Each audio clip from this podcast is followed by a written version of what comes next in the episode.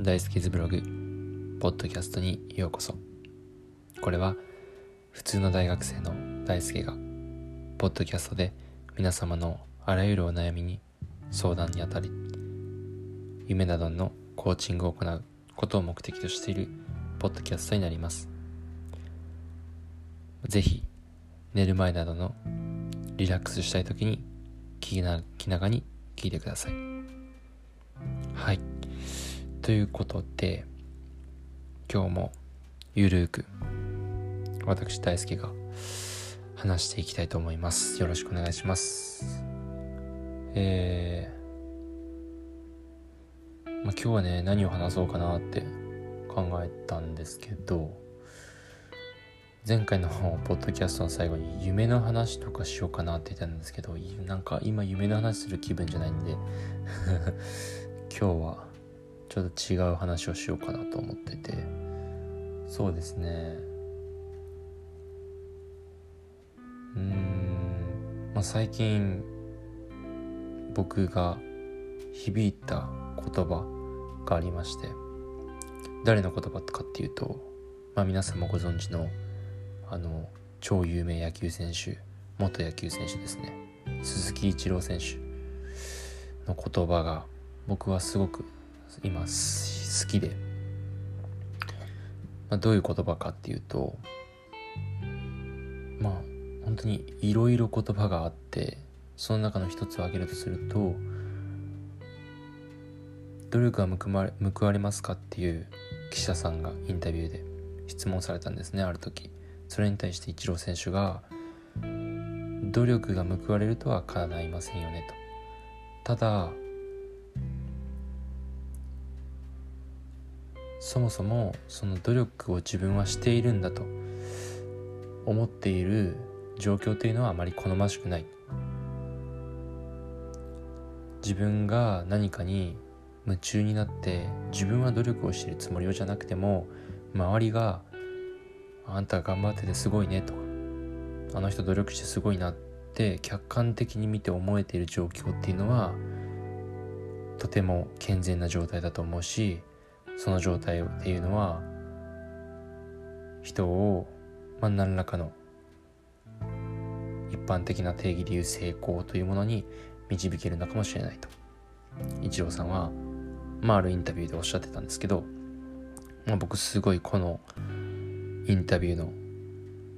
まあ、すごい短い会話なんですけどすごい好きで、まあ、今皆さんに僕の言葉で伝わったかわからないんですけど、まあ、どういう意味かっていうのを簡単に僕の解釈で勝手に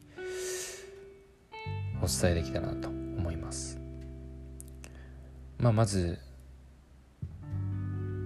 努力をすれば成功できるのかっていう質問に対してイチロー選手は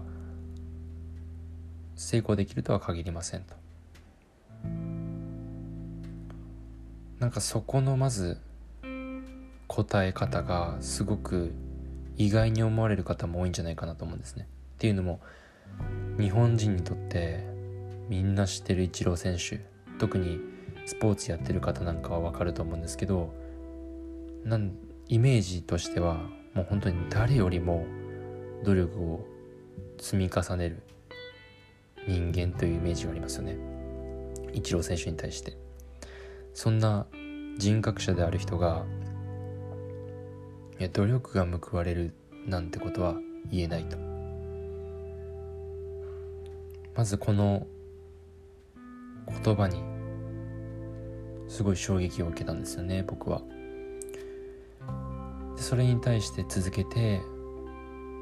努力と自分が思っている。僕は今努力をしているんだって思っている状況っていうのはあまりいい状態じゃないと。ほうと。これもすごく興味深い一言で、まあ、イチロー選手っていうのは常にインタビューなどなどに対してすごく吟味をして一つ一つ丁寧に答えられる方なのでこのインタビューでも言葉をかなり選ばれたんじゃないかなと思うんですけどまあ僕なりの解釈でいくならば努力をしているっていう状態みんなが想像している努力っていうのは汗水を流して必死に何かに対して頑張るっていう言葉ですよね。一番努力に近い言葉って。必死になってもう誰よりも頑張る。誰よりも努力する。っていうのがなんか成功するイメージみたいな気がしますよね。まあ、成功というかまあ何らかの目標を達成するイメージ。ただイチローさんの言葉を聞くに努力というよりも大切なことっていうのは何かに夢中になることだなと僕は思います。夢中と努力っていうのは大きな差があると思います。例えば何ですかね。まあイチロー選手で言うなら野球に夢中ですよね。そのインタビューで同じく答えられていたのがもしも野球というスポーツがこの世になかったとしてそのスポーツがなかったとしても僕は多分バットとボールを毎日触っていたと思うと。インタビューで答えられたんですね。もうどれだけ どれだけ野球好きなんだよと本当に思うんですけどもうそれぐらい自分の好きなもの自分の夢中になれるものを見つけて見つけたというかもう夢中になることができているその姿勢が素晴らしいなと思うんですけどやっぱ夢中になっている状態皆さんも何か夢中になることって絶対人生に一回経験したことあると思うんですけど何でも漫画でもゲームでも本当にテレビでもいいんですけどね。本当に時間を忘れて夢中になる時ってあっという間に時間過ぎますし本当に楽しい時間ですよね。何かに夢中になってるって。時間を忘れるくらいですから。そのぐらい何かに夢中になることが人にとって、まあ、人間にとってすごく健全な状態であって、まあ、心も体も本当に落ち着いてる状態であって心と体に余裕がある人っていうのはやはり自分の掲げている目標であったりとか達成したいことをまあ、実現できるのかなと。僕はそのイチローさんの言葉を聞いて思いました。イチローさんはその記者会見であまああの引退記者会見の時ですね。僕は決して人よりも努力者とは言えないと。っしゃってたんですけど、まあ、そもそも努力を自分がしてるかどうかなんて基本的に他者と比較しないと絶対に生まれないと思うんですよね。自分が頑張ってるかどうかなんて。自分の中で最大であったとしてもそれが他者と比べた時に劣っていればそれは果たして努力と呼ばないかもしれないですよね。でもその他者と比べることにもう本当に価値はなくて。もちろん時にはいい劣等感を生んでいいエンジンがついて頑張ってやろうとかあいつを追い越してやろうとかあの人を超えたいとかいい劣等感が生まれる場合ももちろんあります。ただ多くの場合は負の劣等感を抱えてしまってあの人より僕はダメなんだと。あの人より私はできないんだ。って考えてしまいがち。なのかなと僕は思います。だからそう考えてしまいがちな人は是非人と比べる。人と比較することをやめて。毎日あなたはあなたの最高を出せばいいと思います。じゃあその最高って何なのかと。いうところなんですけど僕が主に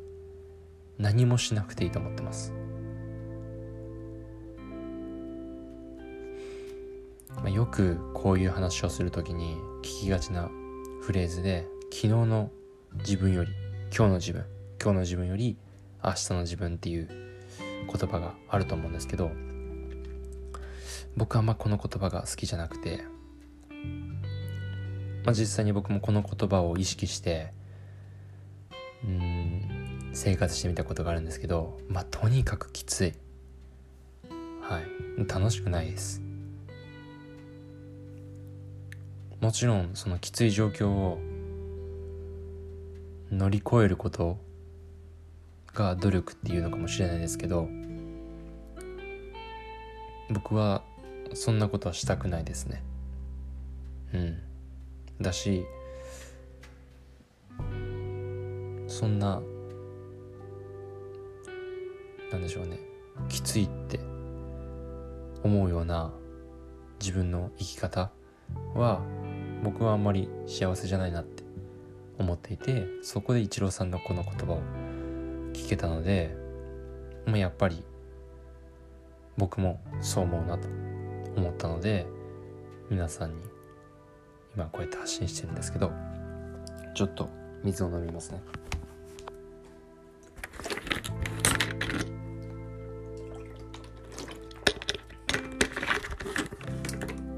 はいはいすいません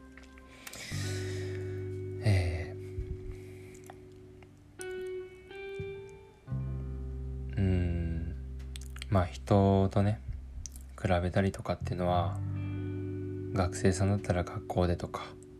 勉強とかね部活とかもそうだし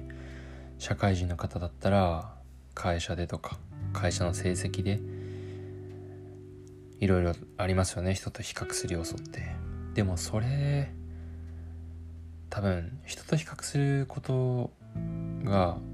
いいエンジンになる人って絶対いると思うんでその人はその人でいいと思うんです。ただそれが辛くなる人に対して僕は話しているんですけどうーん絶対きついですよね。続かないと思います僕は。人と比べて生きていくなんてことは。だって上には上がいますもん。いろんな分野において。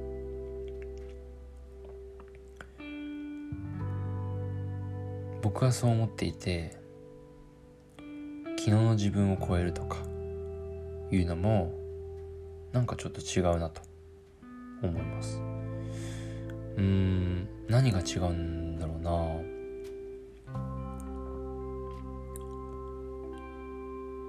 まあ、一番僕が意識して生きていることとしてはまず根幹としていつ死ぬかわからないじゃないですか。僕たちっていうのは。人間ですから。生き物っていうのは。うん。その日を今日を自分が思う自分なりの最高の一日にしないとするじゃないですか。他人と比べていてあの人より私は劣っている一日だと。でもいつかはあの人を超えられるというような目標を掲げて生きていたとして僕の根幹で考えていることとしてはいつ死ぬかわからない人はじゃあもしあなたが明日何かの不祥事で亡くなってしまったとしたらあなたの走馬灯に後悔はないですかね？僕はそう考えた時に後悔しかないなと思います。それは何の後悔かわからないですけど例えば自分はあれがしたかったなとかああもっと友達と遊びたかったなとかもっとあの子と出かけたかったなとかいろいろあるかもしれません。でも自分が他者と比較するがゆえに私はあの人より劣っていいるという一日を抱えながら死ぬなんてことは僕はしたくないなと思っているわけです。まあ、すごくネガティブな考え方にも聞こえるかもしれないですけど、まあ、あのかの有名なスティーブ・ジョブズもこのアップル iPhone ですねみんなも持ってると思うんですけどを作ったスティーブ・ジョブズは毎日毎朝鏡の前で今日自分が最後の日自分の命日だとして今日やろうとしていることは本当に今日やるべきことなのか今日やりたいことなのかと自問自答していたと言われています。まあでもそのくらいうん僕はそんなに死というものを悲観していなくてなんか必ずみんな死んでしまうし僕だってそうだしでもそれがいつ来るかわからないってだけでただそれだけのことだと思うんですね。だけどうんいつ来るかわからないからこそ毎日毎日一日一日をかみしめて楽しくした方が僕はなんか最終的に楽しい人生なんじゃないかなと思っているんですよね。でもなんかこう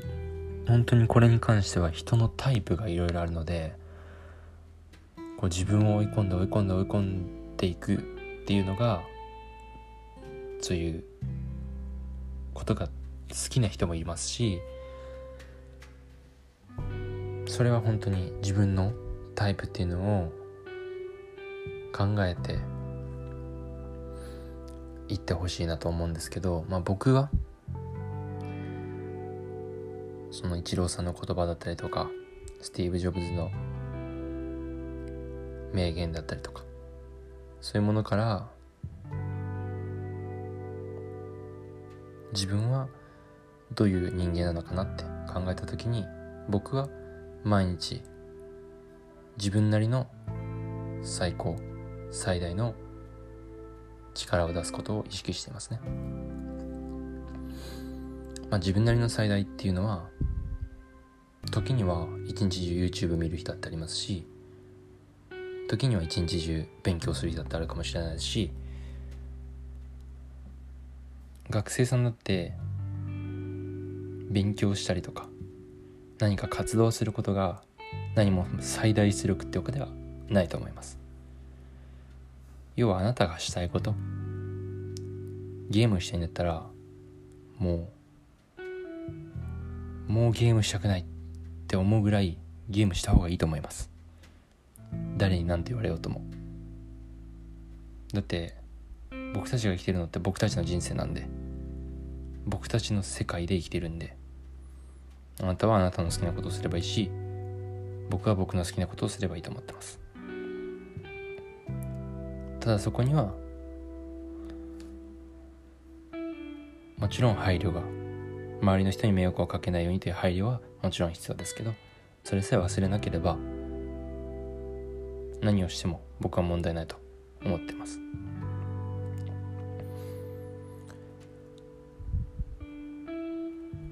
まあだいぶ 話がそれてしまった気もしますけど。まあ是非ね皆さんも何か夢中になれるものそういったものを見つけてほしいなと思いますね、まあ、どうやって夢中になれるものなんていうのを見つけるのかなっていうのは難しい質問だと思います。うん。まあ最近の日本の風潮としても好きなことを仕事にするだったりとかそういうのはよく聞くと思います。YouTuber であったりとかね。YouTube の CM だったりとか。うん。僕自身もそれをよく考えていたんですね。僕は何が好きなのかとかどんな仕事が好きなのかとか将来どんなことをして生きていこうかななんて考えることもあるんですけど僕もそれがよく分からなくて。でも僕のたどり着いた見解は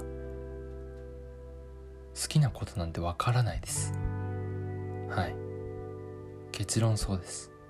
僕の夢中になれるものなんて分からないです。うん。いやもうこれ聞いた人ははあって感じですよね。まあもう少し詳しく説明すると好きなことを探して頭の中で考えてやるよりも思いついて今すぐ何がしたいかって自分に問うた時にパッて思い浮かぶもの。をひたすら毎日やりまくればいいと思います。例えば今何がしたいですかって聞いて寝たい。眠いから寝たいって思ったら寝ちゃった方がいいです。ですしゲームしたいと思ったらゲームした方がいいですし家族と一緒にいたいと思ったら家族と一緒にいた方がいいです。だってそれが一番したいんですもん。それを差し置いて何かをしてもそこに自分の全全てのリソースをつぎ込むことはできないです。いろんなことで成功している人たちっていうのはすごい努力をしているように感じるかもしれないですけど彼らにとってそれは努力じゃなくてみんなにとってゲームをしたりとか寝たりとか YouTube を見たりとかすごく楽しいこと世の中にいっぱいあります。でもそれ以上にそれがしたいって思ったからしてるだけです。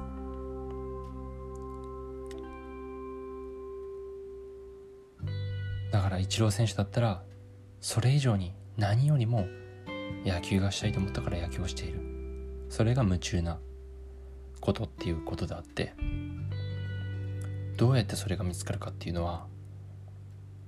ひたすら自分のやりたいことをどんなに小さいことでも積み重ねていくこと。で見つかるかもしれないですしずっと見つからないかもしれない。と僕は思ってます。家にこもったりとかして一日中僕は何が好きなんだろう私は何が夢中になれるんだろうって考えても絶対見つからないです。ただ迷って終わります。いやこれ本当に夢中なのかなとかいやこれ私好きだけど別にこれを仕事にしたいとは思わないしなとかいろいろ考えても絶対見つからないです。考える前に行動した方がいいです。行動っていうとすごく大きな表現に聞こえて難しく聞こえるかもしれないですけどさっき言ったように小さいことからできる範囲のことからやっていきましょう。僕はそうしてます。ですし僕が実際にお会いしたあるベンチャー企業の社長さんも、まあ、学生にからの質問でよく好きなことを仕事にしたいんですけどどうすればいいですか？とかよく聞かれるんだよね？と言っていました、まあ、それに対して社長さんは何て言うんですか？ってお聞きしたところ社長さんは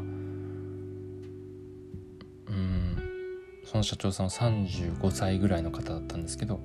僕はその35年間それを見つけるためにもがいてきた。そしてやっとこの年になってこれかなと思えるようなものを見つけてそれで起業して会社にすることができたと。でもまだまだ世の中には僕の知らないこともあるからこれからそれを超えるような夢中なものに出会えるかもしれない。その時はまた新しいチャレンジをするよ。とおっしゃいました。僕の考え方もまさにそうでうん学生なんか学生さんなんかっていうのは10代の方がほとんどでたかが10年生きた十何年生きた20年ぐらい生きた人生の中で経験したことの中ででしか自分が好きか嫌いかなんか判断できないわけだからそんな小さい物事の中でこれからの十数数十年間の仕事自分が何に時間を割くのかなんて決めれるわけないじゃないですか。だし決めたところでうまくいかないんじゃないかなと思ってます。だから焦らずにいろいろ少しずつやってみることが全てにつながるんじゃないかなと。僕は思います。まあこうやって話して少しでもね気が楽になったりとかなんかそういう考え方もあるんだなって思ってくれると嬉しいですね。まあ楽観的といえば楽観的なのかもしれないですね。うん。他者と比較をしない。ただ毎日自分のやりたいことをする。周りの方への配慮を持って。うん。これで生きていけば何も悔いは残らないんじゃないかなと思うんですけどね。皆さんはどうですか？どう思われますか？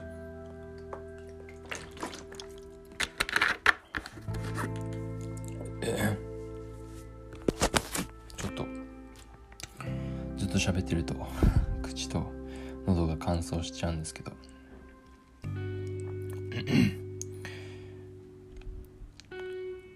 まあね皆さんもどんな明日が待っているのかわからないですけど皆さんなりに楽しんで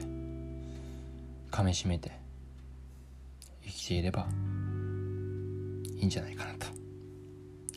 思います。はい。今日はちょっと長めに話しましたね。30分いかないぐらいですね。うん。ポッドキャスト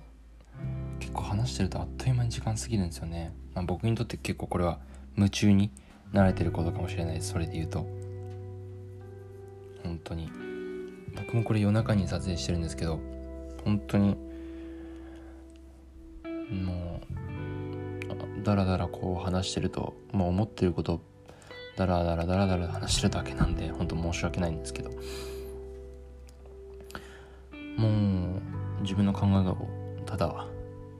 言ってるだけなんで本当に夢中になってる状態に近いんじゃないかなと。僕が夢中になれることの一つなのかなと。僕がこうやって夢中になれることを見つけれたのも友人が大好きお前そういう言葉とか人に伝えるの得意なんだからポッドキャストとかやってみなよ。っていう一言をくれたりとか。僕が大好きな YouTuber さんがポッドキャストを始めてたりとか。そういうのを見て聞いてやってみようかなって。本当に小さいことですけど少し挑戦してみた。少し行動してみた。少しやってみたいなっ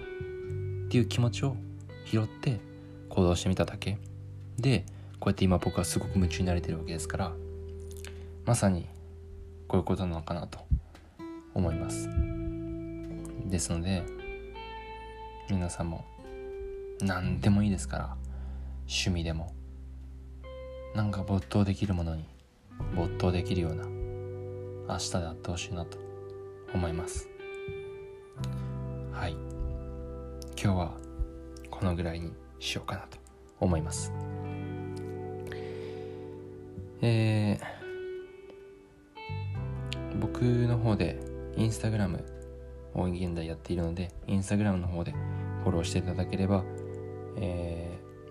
ー、質問等々送れると思うのでぜひこのポッドキャストに関して質問と相談とコーチングしてほしいことなどあればぜひメッセージの方で送ってみてください。で今後第1回目のポッドキャストでも告知したんですけど YouTube の方でチャンネル解説をしてポッドキャストと映像の配信をしていこうと思っているので、えー、おいおいですね。そちらの解説した時も、えー、ぜひ見ていただけると嬉しいです、まあ、本当にいつになるかわからないですけど、えー、まあそうですね。今からまあ1ヶ月かからないぐらいのスパンではできるんじゃないかなと思ってます。いろいろ準備をして、えー、なるだけいい環境を整えたいなと思っているので是非見てください。はい。まあそれまでは是非この音声のみになるんですけどポッドキャスト大好きズブログのポッドキャストを聞いてもらえれば、まあ、少しでもね皆さんの気が肩の荷が下りてリラックスできるような時間が一日の中でほんの少しでも増えれればいいのかなと思って配信しています。まあ是非この配信を聞きながら聞きながら寝落ちしていただけると嬉しいです。まあそれで言うと ASMR みたいなもんなのかなこれは。どうなんだろう。わかんないですけど。はい。もう皆さんの使いたいように使っちゃってください。はい。本当に今日も最後まで聞いていただきありがとうございました。大好きですブログの大好きでした。ではまた次回お会いしましょう。おやすみなさい。バイバイ。